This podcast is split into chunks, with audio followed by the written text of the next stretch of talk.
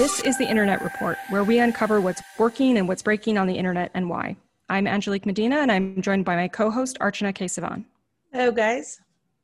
So this week, we are not going to be covering any major outage. We didn't really have one last week or one that really caught anyone's attention, but we do have an election coming up next week in the U S, which Uh, is, is making uh, news around the world, I'm sure. So we thought we'd take a closer look at some of the hosting of some of these election sites, voter registration sites, that sort of thing. Yeah. So we were looking at um, a, a, a dozen, well, actually fourteen sites. Um, we just picked some of the sites that are um, getting the most attention in terms of, of um, you know, their, the, their importance um, in terms of right. the election. So, um, so yeah, let's, let's dig into it. Let's dig into it. Um, we had some, you know, kind of to set the context before we start looking at, um, you know, um, shares here. This is something we've always been doing, you know, when there is an interesting event coming around, like in ThousandEyes fashion, like just to see what's going on um, and then kind of monitor. So like Angelique was saying, we're looking at about fourteen, fifteen, um, state election sites. Um, and we've been tracking them over, um, a couple of weeks now, I think, uh, actually yeah. a little bit more than that as well. And we saw some interesting trends in terms of um, where, how they are hosted, uh, you know, what the architecture is, do they have a C D N, are they self-hosted or not? So there are a couple of nice differences there. Uh, we did see an outage uh, in one of the um, site. And again, uh, we're not tracking all sites. So, uh, you know, it was just one thing that caught our attention, which was interesting. So we'll walk over that as well. And then we'll discuss some pros and cons of, you know, self-hosting versus not, and the impact of C D Ns and so on. So let me go ahead and start sharing what we have here. Yeah, and you know, we're going to look at a specific example here, but I think what was really interesting to us is just kind of like a, an, a takeaway was that um, at least I was fairly surprised that nearly all of the sites that we looked at are front-ended by a C D N. Yep. Now that seems like that would be par for the course in terms of like any major kind of like modern application. Of course, it's fronted by a C D N.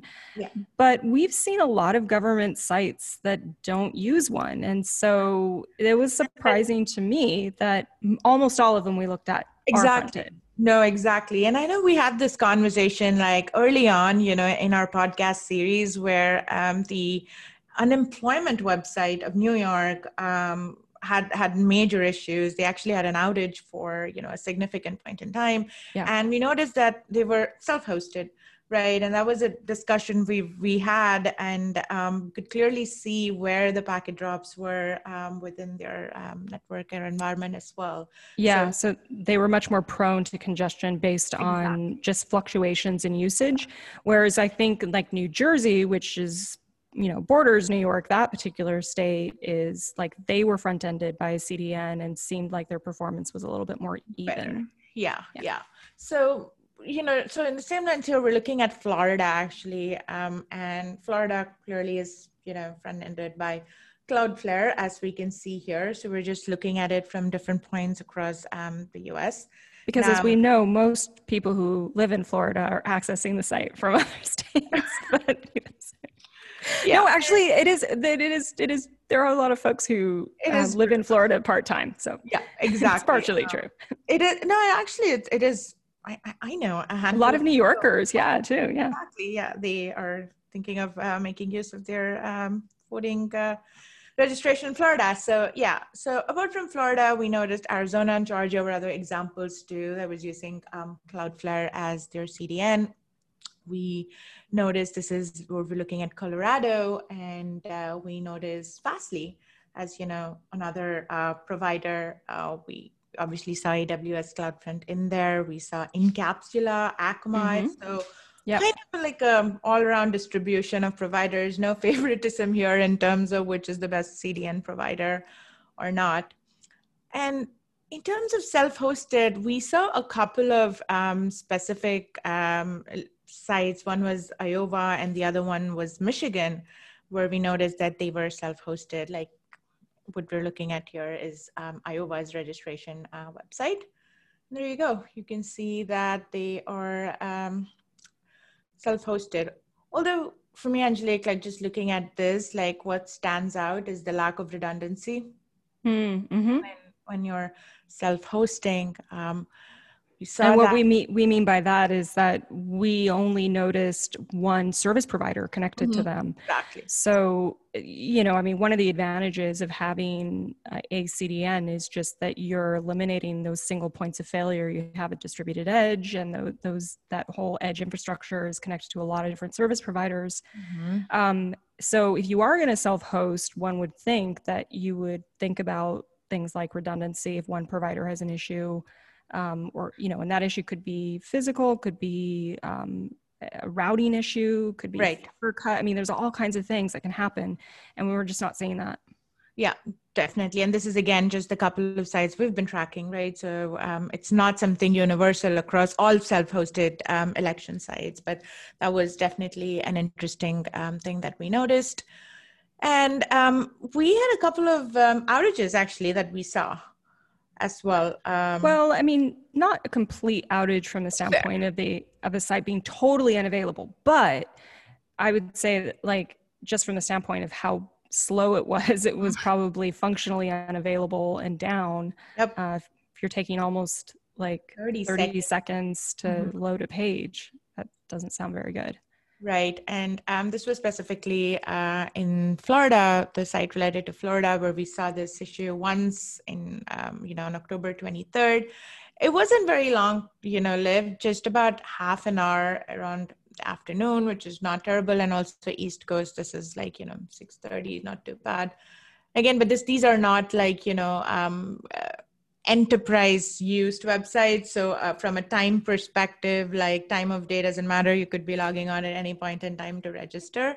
Yeah. Um, and again, very similar patterns here on the fourteenth of October as well, where, you know, um, it wasn't dead, but it was. And about the same slow. length of time too. Yeah, so it was right. about thirty minutes. Mm-hmm. Um, the same thing happened. I think the thing that's interesting about the incident on the twenty-third is that it happened the day before their voter online voter registration um, closed. So that's, that's kind of significant just in terms of, I'm, you know, I'm sure they had an influx of folks that were trying to use the site and, and potentially could have experienced issues depending on what time of day they were trying to access. Yep. Yep. Definitely. Um, that's, that's true. Unclear what caused this on the fourteenth. Um, although the patterns were very similar, but the twenty-third seemed could be related to that deadline on the twenty-fourth. So. Well, what was interesting about both of these is that the network was not at mm-hmm. fault. Um, it just really did something, seem to be something that was happening at the application layer, because we know that um, there wasn't like an increase in packet loss or latency during that period of time. So, yep. um, you know, there's something either in their web layer, maybe on the back end, they were having um, some issues, maybe there's some maintenance, who knows, but it yep. wasn't, it wasn't network related from the standpoint of getting to the site. Yep, definitely. Um, that's an interesting um, observation as well. So yeah, so um, that's that's what we've been doing, just like, you know, taking a look at some of these sites to see what differences are there, um, you know, uh, what's the impact of um, the election coming close by.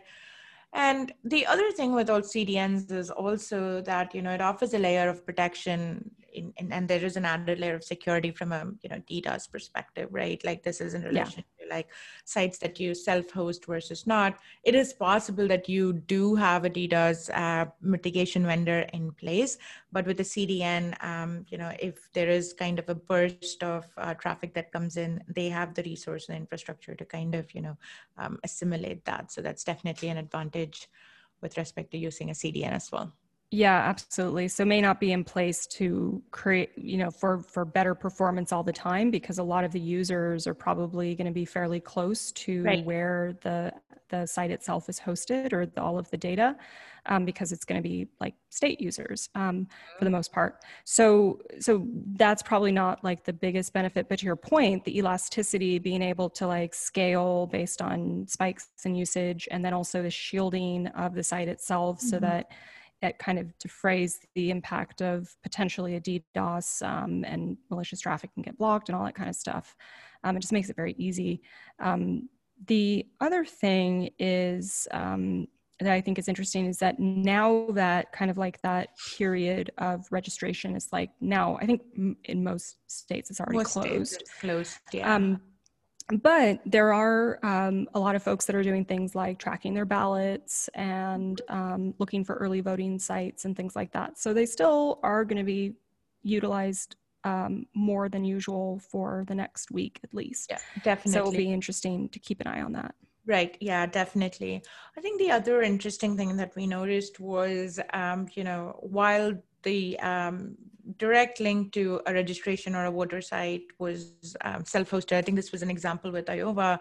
Um, mm. It was not that all of Iowa's state-related, um, you know, resources uh, were self-hosted. You know, like for instance, the uh, I believe it was the Secretary of State website. Um, you could reach the election voting place from there, but that particular U R L was front-ended by Incapsula, for example. So it's not that, you know, um, New York is another other example too. We actually haven't checked New York's uh, voter registration website, if that's front-ended or not. That might be something we could look at, yeah. yeah. Um, but, you know, I mean, it's, it's, but to your point, I mean, it's kind of interesting that there's the the architectural differences even within this the same state, and you know different services, they're kind of being all in some cases hosted differently, yeah. which makes me wonder kind of like what is is is it the same kind of operational it, team that's that's like working on this, or these different teams that are not be, talking to each other, it or reminds like me of, yeah. um, you know how an enterprise works too from the perspective of cloud adoption, right? Like you know different mm. might adopt different cloud providers, and they're not really like, either they're not or they are talking, we don't know. Um, yeah. But effectively, every organization in some form or fashion ends up becoming multi-cloud, even if, you know, your particular um, org service that you're, um, you know, uh, operationally responsible for might be reliant on a single cloud. There could be that external dependence. Yeah, that's that's a good point. And I, I would also say that like, unlike an enterprise, it's even more complex with government, because there's a lot of different state regulations that govern how, um, you know, data is collected and used within each state. state. And so it may be yep. that certain things can be front-ended or can be uh, hosted within a cloud provider's uh, uh, net, um, infrastructure and network, but others can't. Right. Like a lot of the unemployment sites that we saw earlier in the year were not fronted, front-ended, and, and exactly. there's some complexities there that we just, mm-hmm. we may not be aware of, that are determining which ones can and can't. So yeah, that might also account for the differences. Right, yeah, no, that makes sense. Um, well, anything else that we saw interesting? I'm trying to um, recollect, but I think that was it. I think that's it. I mean, it might be interesting. Um, at some point, we can also uh, maybe even compare some of the differences with some of those larger states like New York and California mm-hmm. versus um, uh, those ones that we talked about, which are primarily either swing states or ones that are um, fairly important in terms of where an election um, falls. So, um, so yeah, so we can maybe bring that up in another episode, and, and I would expect that they also have great um, kind of hosting, but you know, you never know. So yeah, you never know. Um, with that, I think that's, that's our show today. Right. Yeah. Don't forget to hit subscribe, and again, follow us on Twitter. Um, and always, if you have questions, feedback, anything that you'd like to see, guests you would like to see featured on the show, um, definitely send us a note at internet report at thousand eyes dot com. And as always, you know, you know where to claim your t-shirt, um, internet report at thousand eyes dot com. Send us your address, a t-shirt size, and we'll get that right over to you. Until then, have a good week. Take care.